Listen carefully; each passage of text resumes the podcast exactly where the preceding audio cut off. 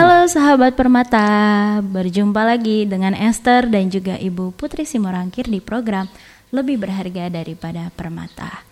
Halo Ibu. Shalom Esther. Shalom juga Ibu. Kita semakin bersemangat ya Bu. Iya. Di program Lebih Berharga Daripada Permata ini dan pastinya kita mengharapkan sahabat Permata di mana pun berada mendengarkan kita penuh dengan sukacita. Betul. Ada sesuatu yang baru lagi yang didapatkan ya Bu. Ya Esther. Semangat hari ini Bu. Iya sangat semangat Sangat semangat. Karena kita ketemu lagi eh, setelah beberapa hari tidak bertemu, itu rasa sukacitanya makin terasa. Setelah beberapa hari tidak bertemu, Mhm. tapi dalam LBDP-nya udah lama Esther. Iya ya bu. Ya, ya kan? Ah, makanya kita semangat lagi Rindu. untuk menemani sahabat permata. Dan hari ini sahabat permata kita mempunyai tema yang sangat menarik dan masih tentang perempuan. Identik sekali dengan perempuan tema yang akan kita bahas pada hari ini. Dan di episode 3 ini eh, masih ada kelanjutan ya Bu ya? Ya. Di episode pertama dan episode kedua kemarin yang lalu.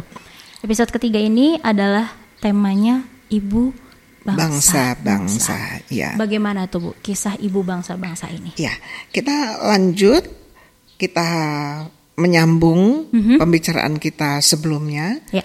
Bahwa beberapa waktu yang lalu kita membahas betapa sesungguhnya perempuan itu adalah makhluk mulia, makhluk yang sedemikian dikasihi oleh Tuhan, makhluk yang diciptakan oleh Tuhan dengan hatinya, Ya. dengan kerinduannya.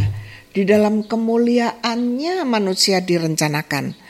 Kemudian eh, manusia itu diciptakan dengan tangannya sendiri ya Esther. Betul. Dengan tangannya sendiri manusia itu diciptakan. Kemudian ke dalam hidungnya di- ditiupkannya nafas Allah Mhm. yang membuat manusia itu hidup. Ya. Ada nafas Allah yang membuat manusia hidup. Itulah sebabnya manusia memiliki nilai mulia. Hmm.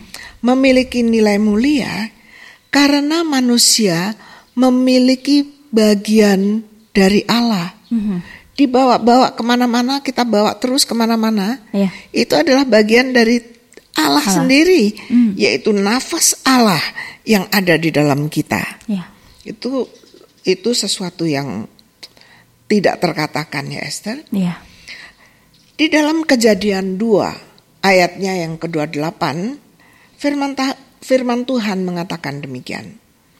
Allah memberkati mereka lalu Allah berfirman kepada mereka. Beranak cuculah dan bertambah banyak.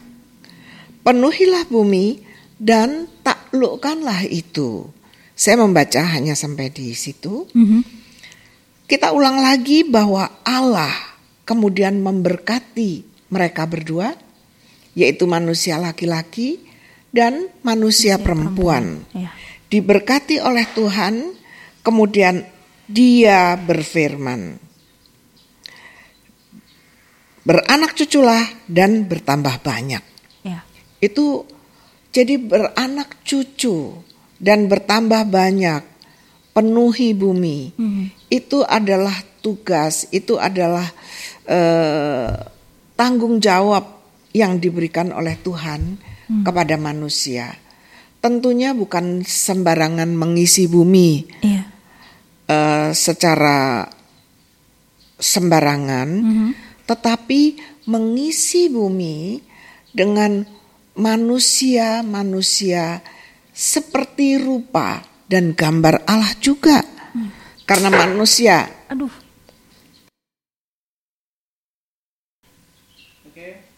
ya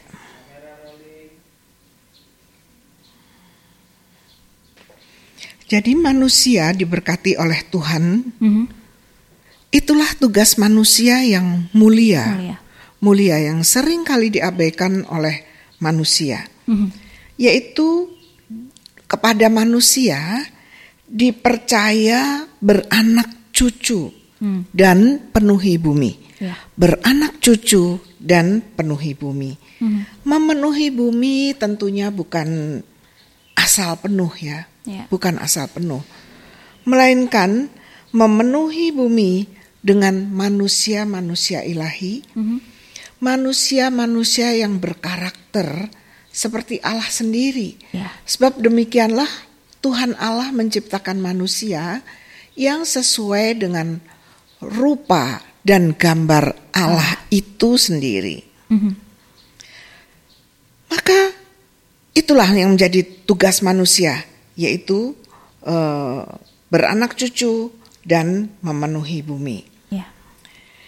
Kewajiban dan tanggung man- tanggung jawab manusia di hadapan Tuhan, yaitu mengisi bumi ini dengan anak-anak ilahi. Di sini kita lihat perempuan itu ditentukan oleh Tuhan sebagai penolong, Ya. ya Esther, Ya. sebagai penolong bagi laki-laki.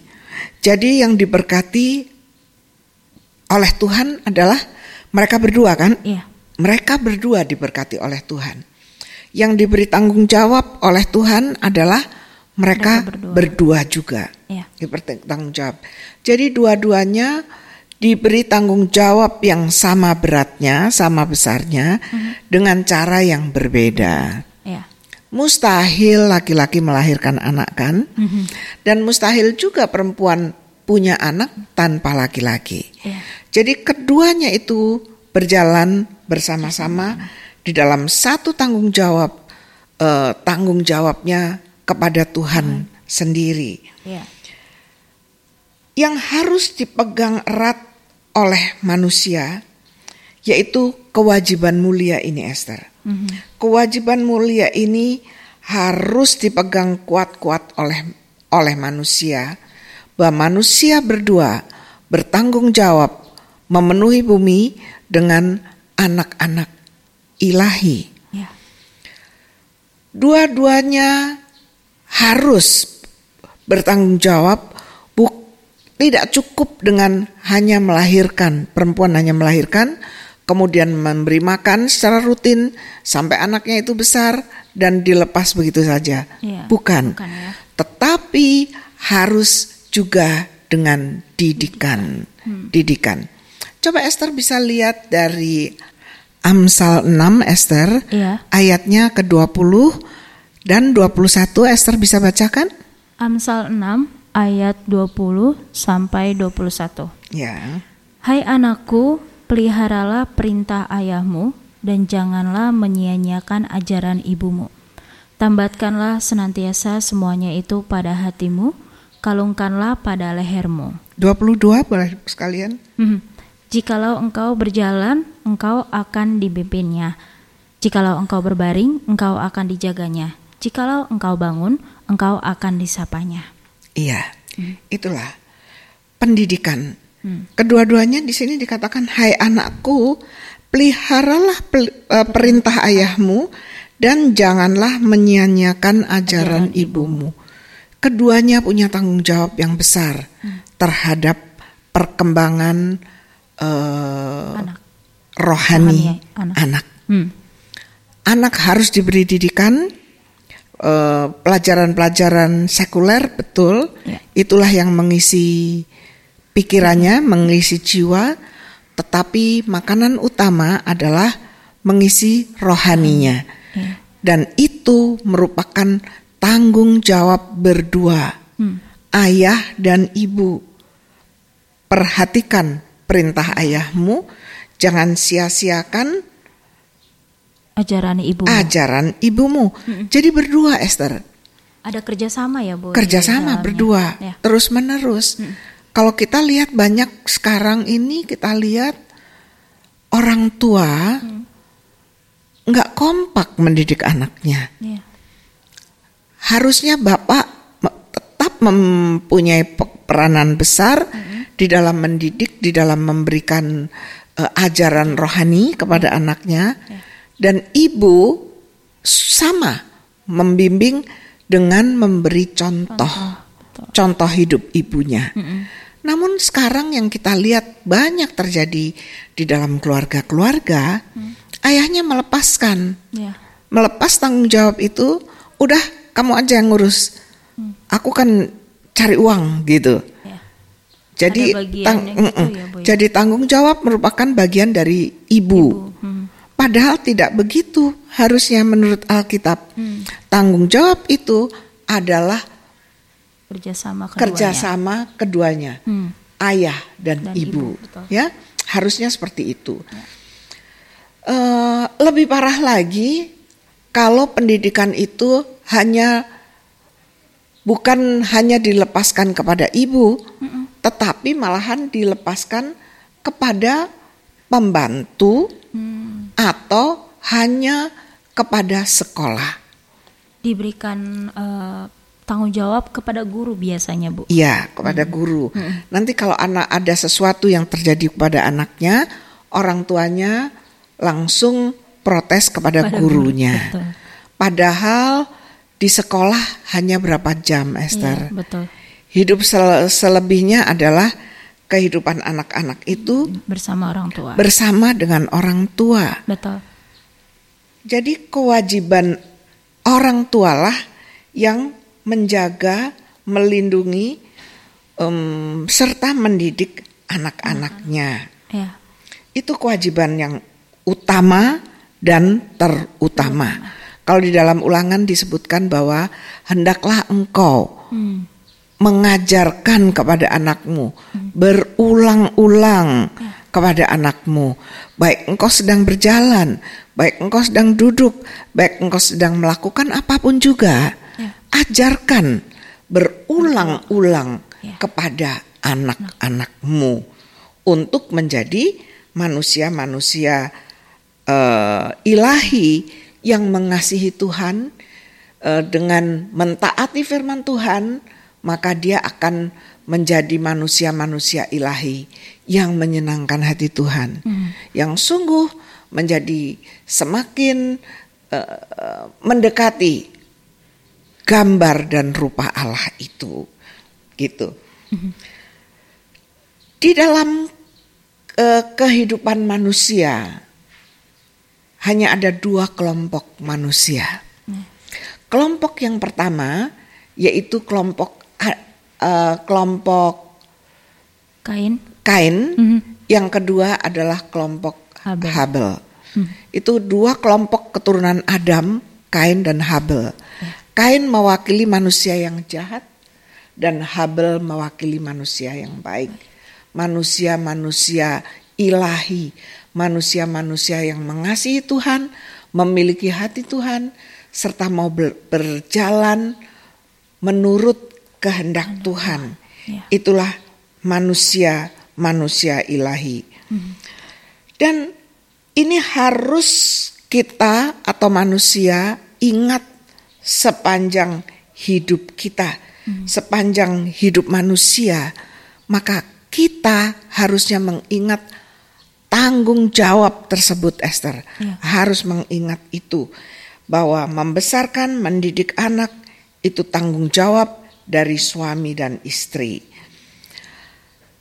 Manusia berdosa sedemikian rupa sehingga manusia itu rusak di dalam kitab Kejadian 6 di sana diingatkan bahwa manusia itu menjadi semakin jahat Ya. dan semakin jahat. Manusia menjadi semakin jahat dan semakin jahat dan manusia kawin mawin antara eh, keturunan Kain dan keturunan Habel. Manusia menjadi semakin jahat. Tapi puji Tuhan eh, waktu itu Tuhan sedemikian murkanya sehingga Tuhan menghukum manusia dengan air bah di zaman Nuh. Namun kemudian Tuhan mengatakan, aku tidak akan menjadikan seperti ini lagi. Ya, biarlah manusia hidup. Em, kemudian janji Tuhan itu diulang lagi Esther. Diulang lagi di dalam kejadian kejadian 17 Esther bisa membacakan ayatnya yang pertama dulu. Kejadian 17 yang pertama hingga ayat yang keempat. Esther tolong bacakan. Kejadian 17 ayat pertama sampai ayat yang keempat ya Bu. Iya. Beginilah firman Tuhan, ketika Abram berumur 99 tahun, maka Tuhan menampakkan diri kepada Abram. dan berfirman kepadanya, Akulah Allah yang Maha Kuasa. Hiduplah di hadapanku dengan tidak bercelah. Aku akan mengadakan perjanjian antara aku dan engkau, dan aku akan membuat engkau sangat banyak. Lalu sujudlah Abram, dan Allah berfirman kepadanya, Dari pihakku, inilah perjanjianku dengan engkau. Engkau akan menjadi bapa sejumlah besar bangsa. Bapa, engkau akan menjadi Bapa, Bapa sejumlah, besar, bangsa, ya. Bapa sejumlah besar bangsa. Ini kita sering membahas bahwa Abraham adalah bapa orang-orang beriman ya. dari antara bangsa-bangsa. Bapa orang beriman. Namun kita lupa atau kita melewati tentang fungsi perempuan di sini Esther. Coba Esther lihat sekali lagi kejadian 17 ayatnya yang ke-15. Kejadian 17, 17 ayatnya yang, ke-15 ke-15. dan ayatnya yang ke-16. Kejadian 17 ayat yang 15 dan 17 ya. Iya. Bu? Kejadian 17 ayat 15 demikian Ya. firman Tuhan. Selanjutnya Allah berfirman kepada Abraham tentang istrimu Sarai, janganlah engkau menyebut dia lagi Sarai, tetapi Sarah. Itulah namanya. Aku akan memberkatinya dan daripadanya juga aku akan memberikan kepadamu seorang anak laki-laki, bahkan aku akan memberkatinya sehingga ia menjadi ibu bangsa-bangsa. Raja-raja bangsa-bangsa akan lahir daripadanya. Nah, ini fungsi perempuan. Mhm. Fungsi perempuan yaitu melahirkan anak-anak dan melahirkan anak-anak ilahi. Ilahi, Ya, iya. kita lihat Abraham sebagai bapak orang beriman atas bangsa-bangsa. Mhm. Kemudian Sarah menjadi ibu atas bangsa-bangsa. Mhm. Jadi selalu semuanya itu bekerja sama Ya. antara laki-laki dan perempuan. Perempuan, ya. Laki-laki dan perempuan selalu bekerja sama di dalam mengelola bumi, Ya. di dalam memenuhi bumi, yaitu menjadikan anak-anak ilahi. Mhm. Betapa pentingnya hal ini, Esther. Iya. Sebab zaman sekarang segala sesuatu berubah. Mhm. Saya suka berpikir beginilah, Esther. Ya. Nanti ke depan Mhm. sesudah saya nggak ada lagi, Hmm. sesudah saya nggak ada lagi, Mhm. Sega, di mana segala sesuatunya berubah sejak saat ini, sejak COVID ini kan semuanya berubah ke depan. Ya. Kita nggak tahu. Kasih semakin hari semakin hambar, kejahatan semakin hari semakin tinggi, Iya. ya kan? Di sekitar kita kelihatannya yang jahat semakin menjadi-jadi. Mhm. Orang-orang yang baik seolah-olah tersingkirkan, Tersingkirkan berkurang juga ya, Bu. ya? berkurang juga Iya. dan tersingkirkan. Iya, betul.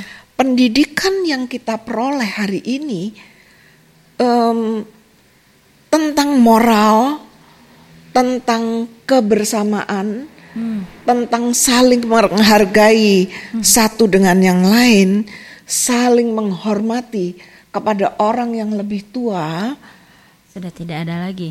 Hampir, tidak ada lagi. ya. Hampir tidak ada lagi. Saya ingat sekali waktu zaman kita masih kecil, Esther, kita diajar kalau kita melihat orang tua di mana pun Iya.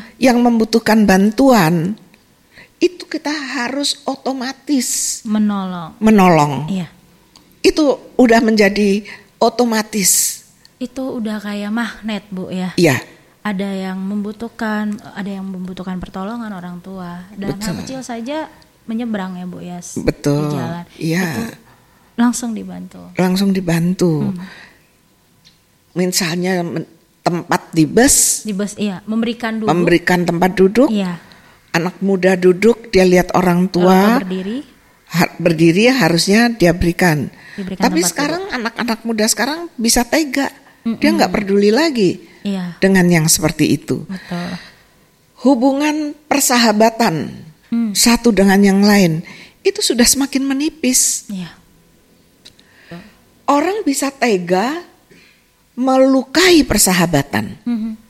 Itu makin ke belakang, makin pendidikan itu menjadi pendidikan tentang moral dan pendidikan tentang hal-hal yang baik, Iya. pendidikan tentang ini tadi kebersamaan, mengho- saling menghormati dan lain-lain. Mm-mm. Itu semakin tipis. Iya.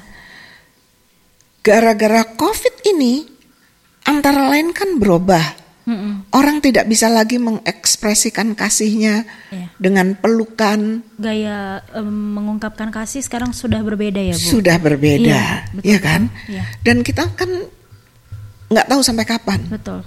Sebab COVID ini akan ada terus. Itulah perubahan-perubahan yang sedang terjadi Iya. dan kita tidak tahu apa yang terjadi Ke depan. ke depan. Betul. Kita tidak tahu bagaimana generasi ke depan itu terbentuk. Kalau orang tua tidak dari hari ini secara keras mendidik anak-anaknya takut Tuhan, Hmm. saya takut, saya khawatir. Mereka nggak tahu lagi apa itu Tuhan nanti. Mereka tidak mengenal siapa Tuhan. Siapakah Tuhan itu mereka tidak mengenal. Iya. Itu berbahaya. Jadi tadi saya saya kami ngobrol dan saya ber- sering berpikir seperti itu. Saya merenungkan seperti itu. Hmm. Karena itu selagi ada waktu ya Esther. Iya, Bu. Selagi ada waktu, kita harus lebih banyak memberikan didikan-didikan kepada anak-anak muda, kepada anak-anak, kepada orang sekitar kita. Sehingga dengan demikian kita menjadi ibu atas bangsa-bangsa. Kita menjadi ibu-ibu rohani bagi orang-orang sekitar kita. Betul. Kita menjadi ibu rohani bagi mereka yang buta, mereka yang tidak mengenal siapa Allah. Ya. Kita harus menjadi ibu bagi orang-orang yang seperti itu. Dan ini semua kita bisa kita peroleh apabila kita juga membina hubungan kita dengan Tuhan Iya. harus baik. Harus baik. Harus mengadakan waktu dengan Tuhan. Ya. Hubungan yang erat dengan Tuhan harus kita jaga secara eh, secara sungguh-sungguh. Gitu Esther. Hmm. Di dalam Alkitab ada contoh satu ibu Iya. yang juga luar biasa melahirkan anak ilahi, Hmm. Siapakah dia? Ibu Hana. Ibu Hana. Hmm. Jadi Hana dia memiliki seorang laki-laki Penina, Mhm. memiliki seorang istri Hana, Mhm. tapi Hana tidak mempunyai anak. Hmm.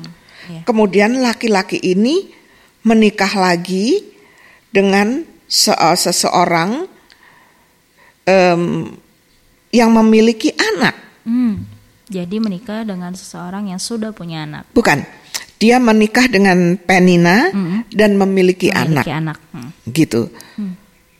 Mengakibatkan Hana sakit hati Hmm. karena dia sendiri tidak punya anak. Hmm. Pada zaman itu orang yang nggak punya anak itu dianggap sebagai Aib. aib. Ya. Itu sangat aib kalau perempuan tidak mempunyai anak. Padahal kalau sekarang kita tidak lagi memandang seperti itu ya. Betul, Bu. Alangkah banyaknya orang yang mempunyai anak pun tidak memperhatikan anaknya dengan baik, Tidak terurus anak. tidak mengurus anaknya dengan baik. Betul. Yang membuang anaknya juga ada. Iya, betul. Ya. Iya, Bu. Jadi perempuan bisa melahirkan, Ya. tetapi untuk menjadi ibu yang Tidak baik, semuanya. ibu yang takut Tuhan, Ya. Ibu yang menjadikan membangun kerohanian anak-anaknya untuk takut Tuhan dan membentuk anak-anaknya menjadi anak-anak ilahi. Itu nggak banyak Esther. Betul. Itu perlu belajar, belajar dari Tuhan sendiri. Iya. Kita lihat Hana, kemudian dia begitu sedih karena nggak punya anak. Dia berdoa dan berdoa, dia pergi ke bait Allah dan berdoa hingga pada akhirnya Tuhan mendengar doanya. Ya. Tuhan mengabulkan doa dari Hana ini, aibnya diangkat oleh Tuhan dan Hana mempunyai seorang anak laki-laki yang dia beri nama Samuel. Setelah Samuel lepas dari susu, Samuel diserahkannya kepada Tuhan anak ini dikirimkan ke bait Allah. Dikirimkan ke bait Allah dan untuk selama-lamanya Samuel itu hidup di bait, bait Allah. Hidup melayani Tuhan. Hmm. Sampai Tuhan memanggil dia kembali, Samuel di dalam kesetiaannya.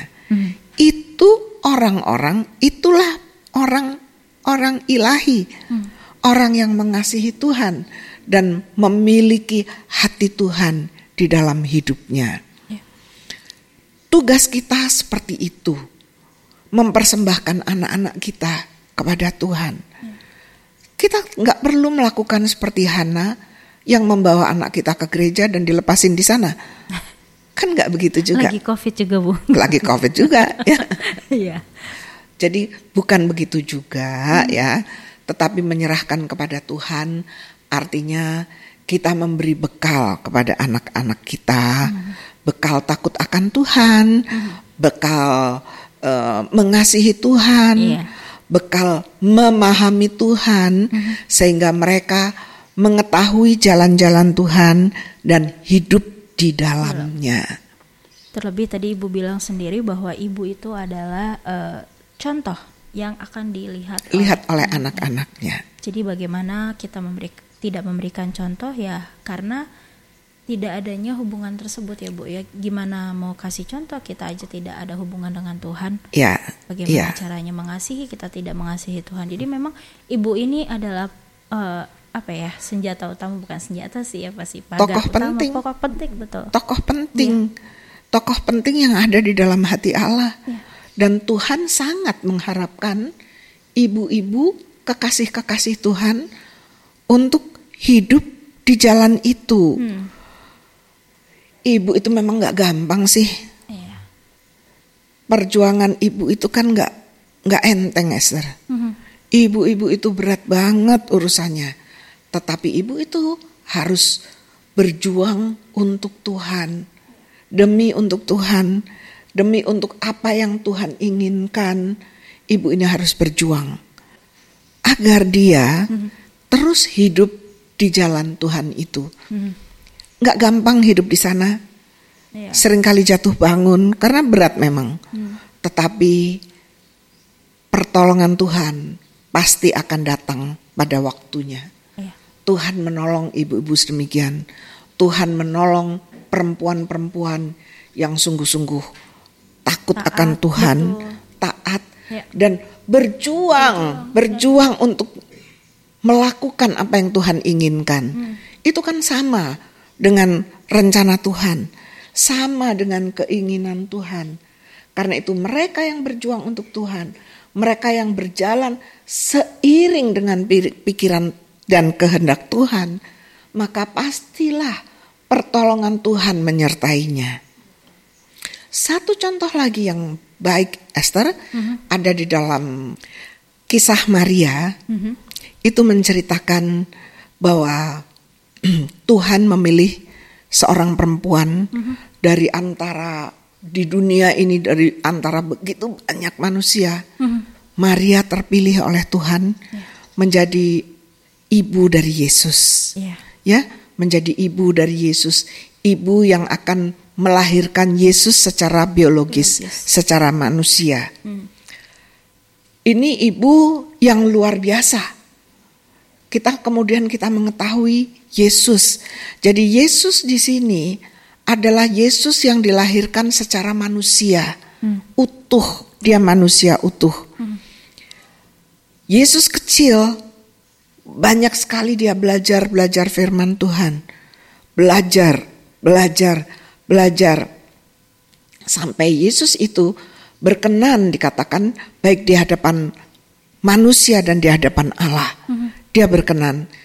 bagaimana Yesus bisa hidup seperti itu secara luar biasa, itu tidak lepas dari pendidikan. Ya. Bagaimana ibu Yesus mendidik anaknya untuk menjadi manusia eh, ilahi, Ilahi. untuk menjadi manusia ilahi, dan tentu Tuhan itu memilih perempuan. Ya. Tuhan tidak pernah salah. Perempuan yang tidak bercacat celah menjadi ibu dari Yesus. Ya. Ya. Hari ini kita sungguh-sungguh memfokuskan perempuan Ya. sebagai ibu, perempuan sebagai ibu bangsa-bangsa bagi Tuhan. Perempuan diinginkan memberi perubahan di dunia ini, memberi perubahan kepada menjadi baik. Ya. Sebab dunia ini udah jahat, semakin jahat dan semakin jahat, maka diperlukan banyak perempuan, perempuan yang takut akan Tuhan, perempuan-perempuan yang bisa dipakai oleh Tuhan untuk mengubah dunia, Ya. untuk mengubah dunia yang jahat dengan memberikan pendidikan yang baik kepada anak-anaknya. Anak-anak itu cuman anak-anak yang polos.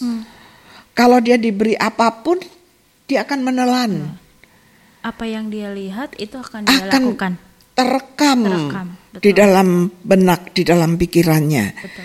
Jadi kalau anak-anak diberi didikan yang kasar, diberi didikan yang jahat, Hmm. diberi didikan untuk membenci orang, Ya. anak untuk tidak menghormati orang lain, tidak menghormati Lingkungannya, lingkungannya, orang yang lebih tua. orang yang lebih tua dan sebagainya, tidak mencintai alam ini. Iya, betul.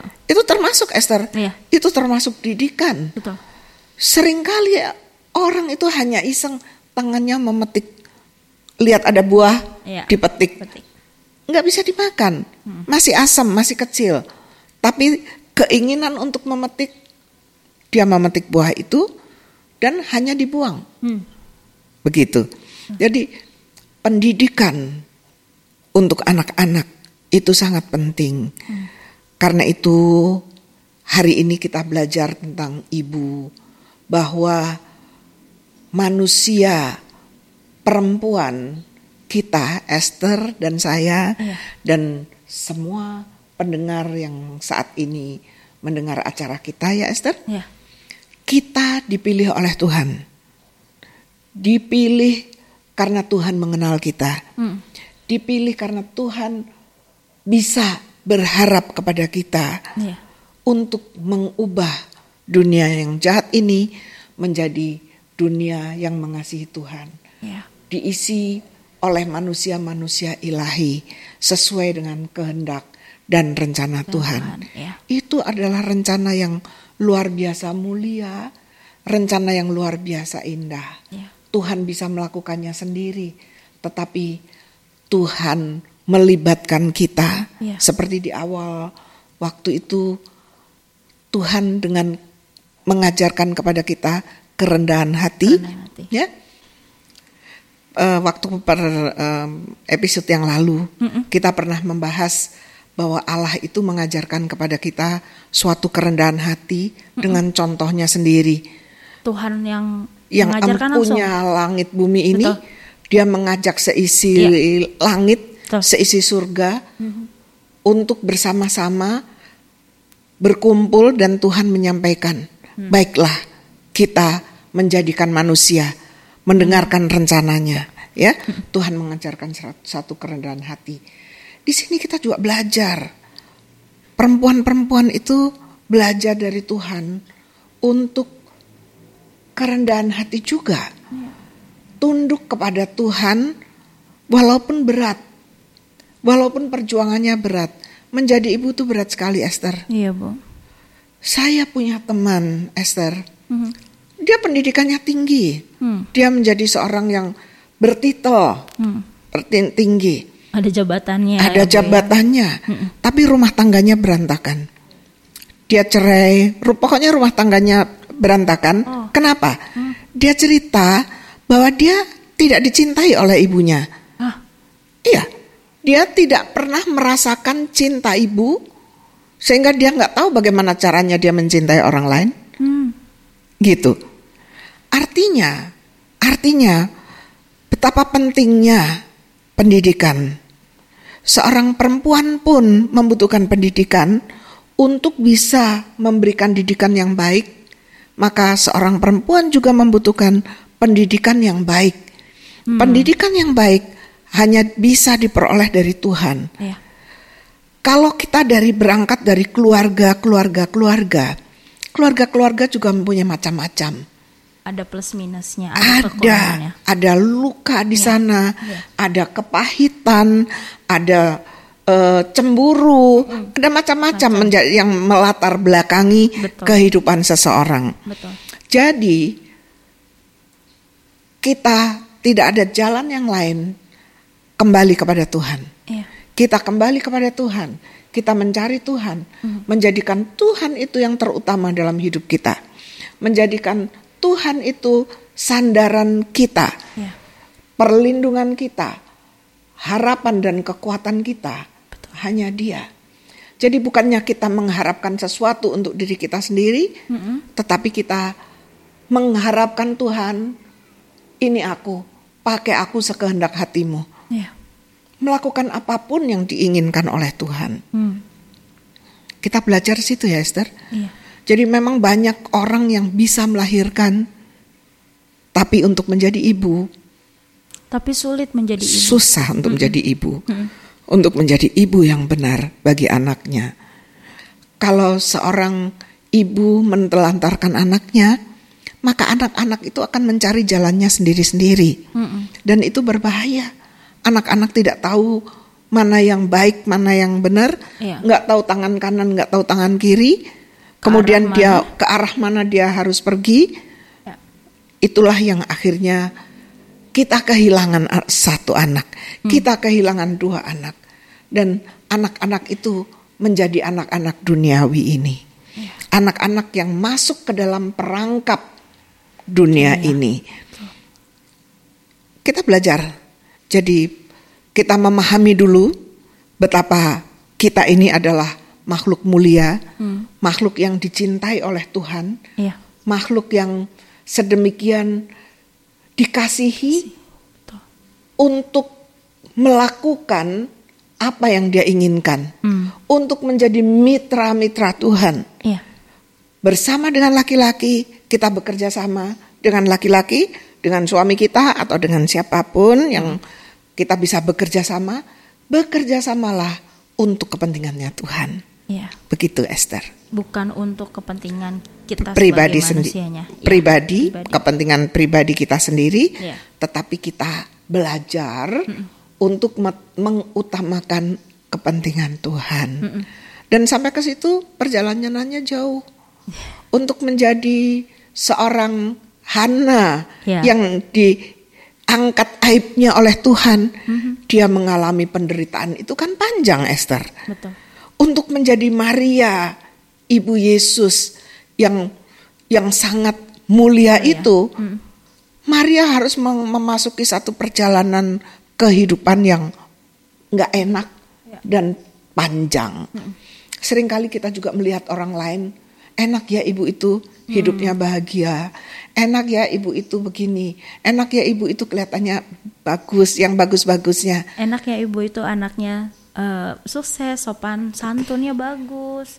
Ternyata Mereka lupa untuk mencapai itu ada ada prosesnya, perjalanan, perjalanannya. ada kesakitan, ada pengorbanan, ada air mata juga di situ. Betul. Ya, kita belajar. Mm-mm.